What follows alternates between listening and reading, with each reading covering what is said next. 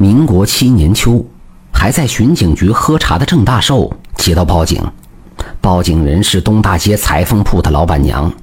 郑大寿已经干三年巡警了，三年来他也曾经处理过几宗命案，但是今天他去看的命案现场却给他强烈的视觉刺激。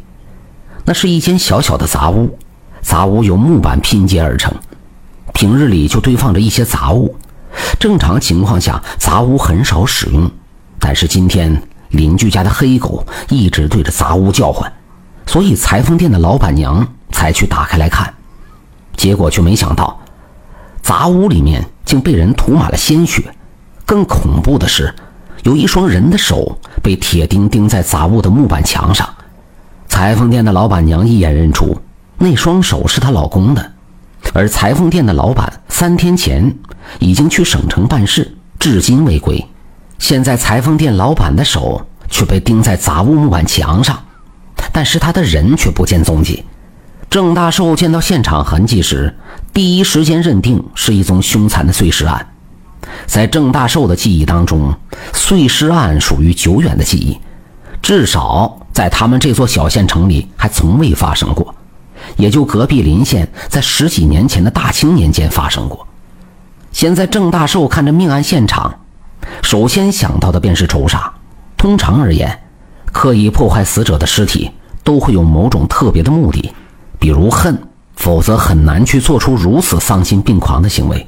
当然，也有一些是出于隐藏尸体的目的，避免尸体被人发现。但是此处凶手。明目张胆地将一名死者的双手钉在木板上，显然是故意要让人知道，以此来推测，很可能凶手与裁缝店老板有仇，所以才故意这么做的。但是现在最关键的是要先找到裁缝店老板的尸体，否则凭借一双手还很难下定论。可是随着郑大寿他们对整个裁缝店以及周围进行搜索，到最后他们也没有找到裁缝店老板的尸体。除了涂满鲜血的杂物间以外，再没有任何可以证明的物证。原本这件案子就这样悬着，但三天之后，有人在县城外的小清河里见到了一具尸体。那具尸体双手双脚被砍断，肚子也已经被剖开，里面的脏器早被虾蟹清空。让人意外的是，当裁缝店老板娘去认尸的时候，却说那尸体不是裁缝店老板，而是个陌生人。如是，两宗案子便成为悬案。限于当时的条件，无处着手。只是外人不清楚，郑大寿早已经将怀疑的目光投在了裁缝店老板娘身上。据说，裁缝店老板娘是前年嫁过来的，此前为省城翠花楼的姑娘，被裁缝店老板看中以后便娶回来。虽说平日里也还安分，但难免会有些风言风语。都说她与东大街的李三才有染。那李三才本是东大街的痞子无赖，平日游手好闲，就喜欢吃东家摸西家。至于小县城里的大姑娘小媳妇儿，倒也确有被他招惹过的。但真要说到犯下命案，以他那性格，似乎不太可能。李三才原本就是个吃软饭的主儿，真让他拿刀子杀人，甚至碎尸，他还真没那个胆儿。只是郑大寿也明白，自古奸情出命案。所以，他还是将主要的嫌疑对象锁定在了裁缝店老板娘身上。如是，他专门亲自来盯着，而巡警局则装出无从着手的模样，让人以为他们也没办法。如此，两宗命案已经过去十来天，小县城已经没有多少人谈论了。